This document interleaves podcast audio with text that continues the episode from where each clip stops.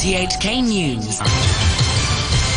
It's one o'clock. I'm Andrew Shirovsky. The headlines The chief executive says the government will again roll out the employment support scheme to help employers pay their staff.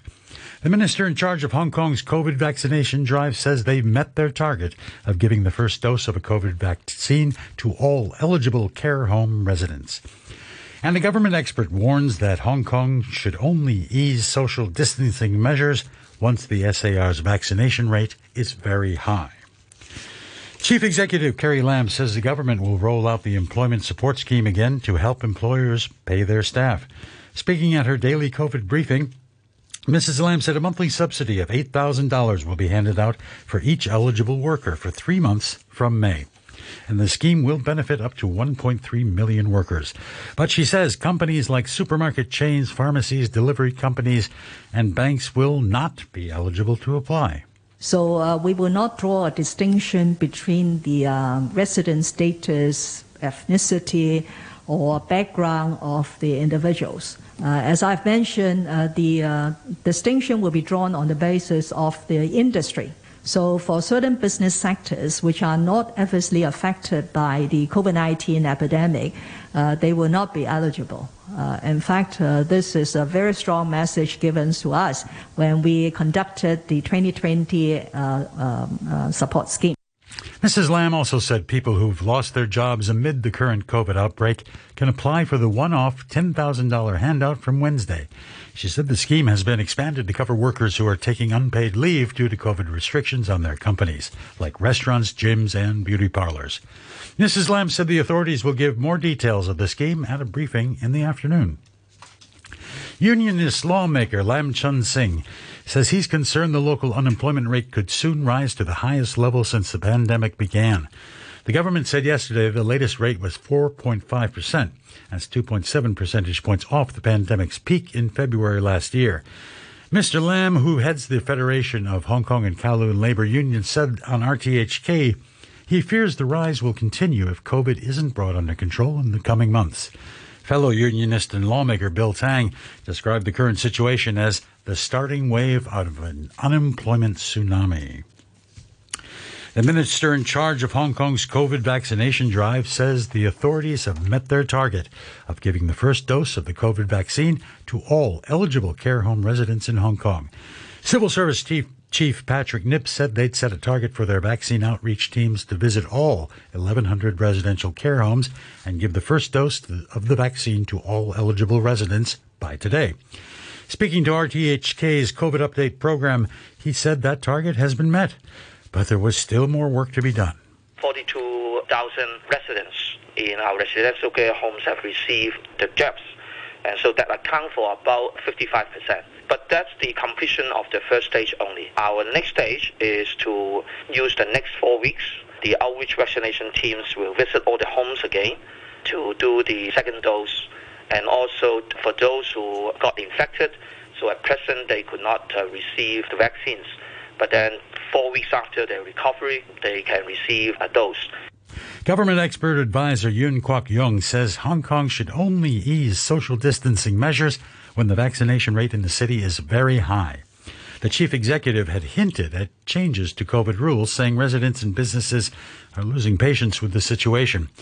Speaking on an RTHK show, Professor, Yuen said this epidemic may have peaked, but Hong Kong may still have to wait a month or so before cases drop to several hundred per day.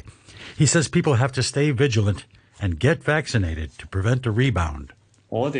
We have to wait until the vaccination rate is very high before we ease social distancing measures so it will be safe.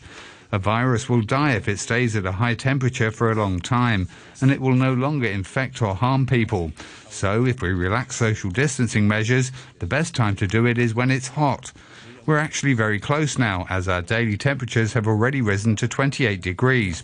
If many of us are vaccinated and as infections drop, we can ease social distancing measures very soon. Health officials found 367 COVID cases from the overnight lockdowns of five blocks in Tuen Mun, Sha Tin, Aberdeen, and Sham Shui Po. More than 130 are from Tip Choi House on the Butterfly Estate, while 120 are from Cheung Sam House at the Leung Heng Estate. The number of locally transmitted COVID 19 cases on the mainland has rebounded to 2,388 after falling for two days. That's almost a 50% jump from the 1,226 reported the day before. The commission said Jilin province remains the hardest hit with around three quarters of the new infections. But new local infections in Shenzhen dropped slightly to 69 from 71. The Deputy Secretary General of the Shenzhen Municipal Government, Huang Chang, said the city had completed two rounds of universal testing.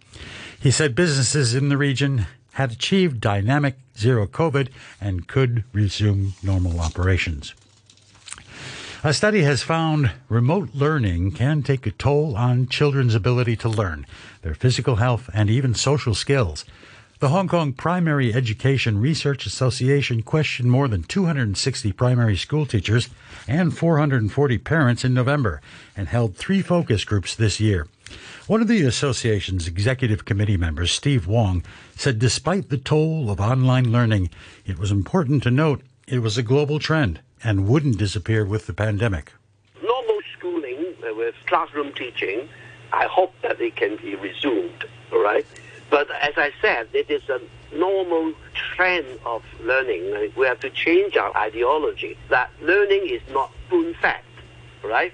So uh, this online learning, learning on the intellect, will have an effect on the autonomous learning on the part of the students. That should be emphasized. Overseas, the World Health Organization says it's verified 43 attacks on healthcare facilities in Ukraine and healthcare workers are among the dead and injured. The WHO Director General told the Security Council such attacks were a violation of international humanitarian law. The Undersecretary General for Political and Peacebuilding Affairs, Rosemary DiCarlo, says there have been 1,900 confirmed civilian casualties so far. The total consists of 726 people killed, including 52 children. The actual number is likely much higher. There will be no winners to this senseless conflict. The tremendous loss it is causing, on the other hand, is heartbreakingly clear. Turkey has disclosed an outline proposal by Russia aimed at bringing a halt to the war in Ukraine. The details were discussed in a phone call between President Putin and the Turkish President er- Erdogan. The BBC's Lise Doucet says the proposals are similar to other recent peace talks. In all of these mediations, and there are very eager mediators, it has to be said, President Putin wants Ukraine to renounce any ambition to join NATO. That's something Ukraine is willing to discuss. The job of the diplomats is to come up with some forms of words, and they are making progress. But the job of the military commanders for President Putin is to make progress on the ground. And Russia is nowhere near getting what it wants most of all a corridor along the southern coast between the Crimea and eastern Ukraine. And Mariupol, in the middle, is cursed by geography it stands in the way. But the American Secretary of State Antony Blinken played down the prospect of any diplomatic solution.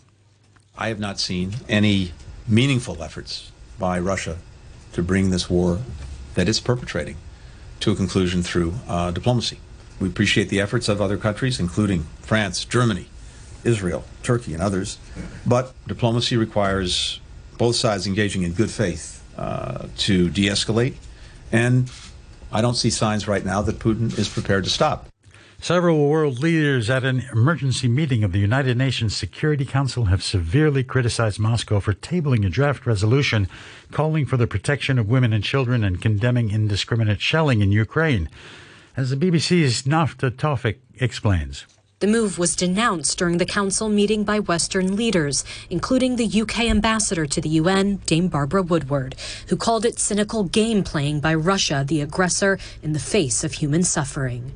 The U.S. Representative Linda Thomas Greenfield said Russia would be held accountable for its atrocities, telling President Putin, stop the killings. Once again, Moscow's ambassador to the UN, Vasily Nebenzia, repeated numerous unsupported claims during the meeting, including that Ukraine was using its citizens as human shields. The ambassador also accused the United States of pressuring nations not to support its draft and announced Russia would no longer ask for a vote on it. Reports from the United States suggest Russia has made the first interest payment on its foreign debt since sanctions were imposed. The American bank JP Morgan is reported to have received a payment from Russia's central bank. Correspondents say the payment means that for now Russia has managed to avoid defaulting on its foreign debt. The American Space Agency, NASA, has begun rolling out its new giant moon rocket to begin a series of tests ahead of a launch later in the year. The 110 meter tall vehicle is part of the Artemis program that seeks to return to the lunar surface sometime in the middle of this decade. The BBC's Jonathan Amos has the story. They call it the Space Launch System, or SLS, and it's a colossus. More powerful than the Apollo era rockets, this new vehicle is designed to be able to send so much equipment and cargo to the moon that men and women will be able to stay there for extended periods. NASA dispatched a mammoth tractor to ferry the SLS from its assembly building to the launch pad at the Kennedy Space Center. The rocket will launch an uncrewed capsule to loop around the moon in the coming months.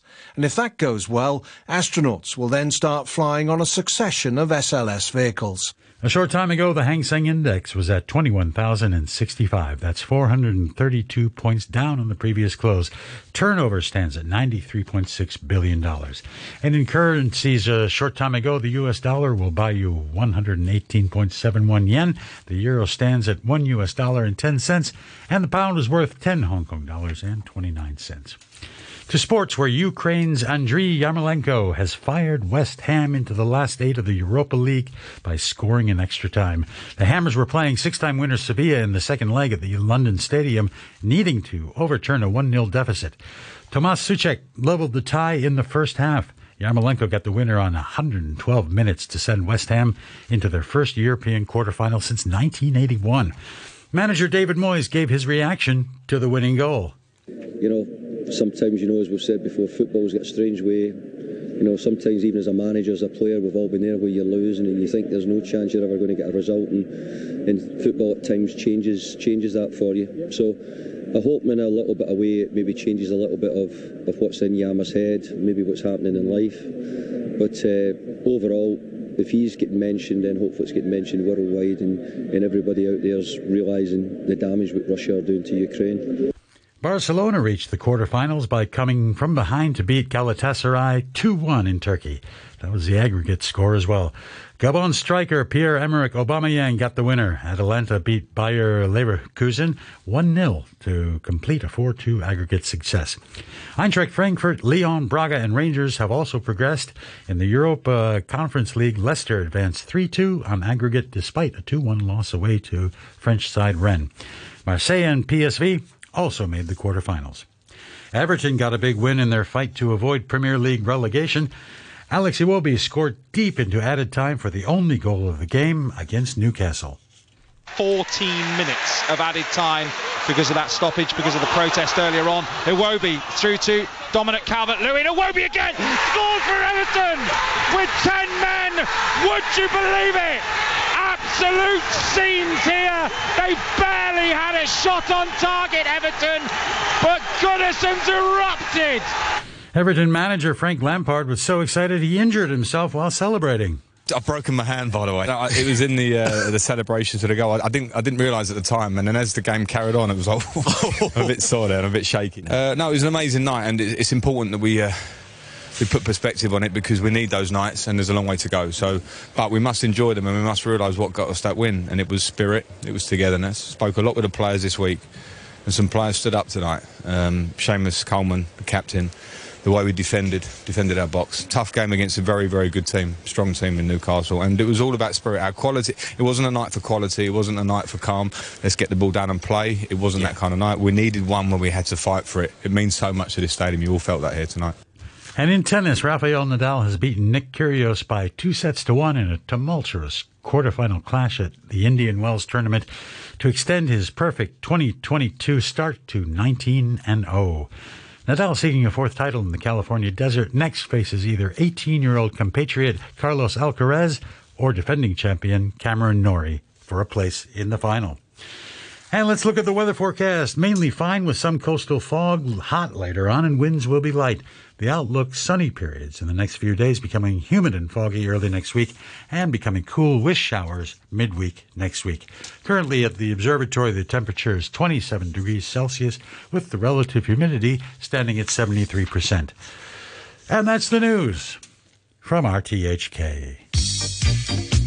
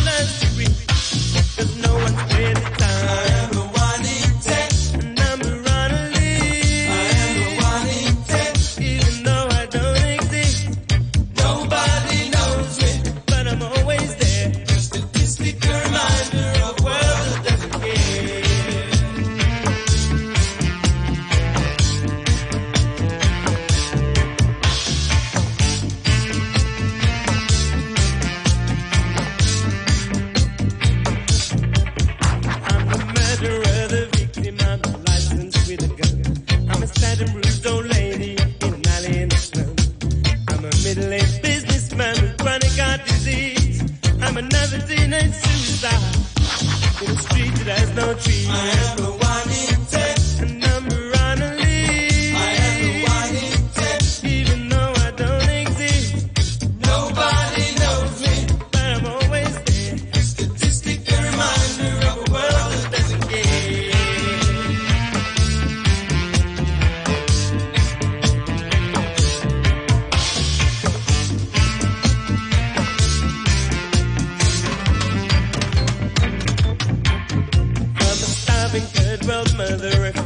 that I own. The housewife and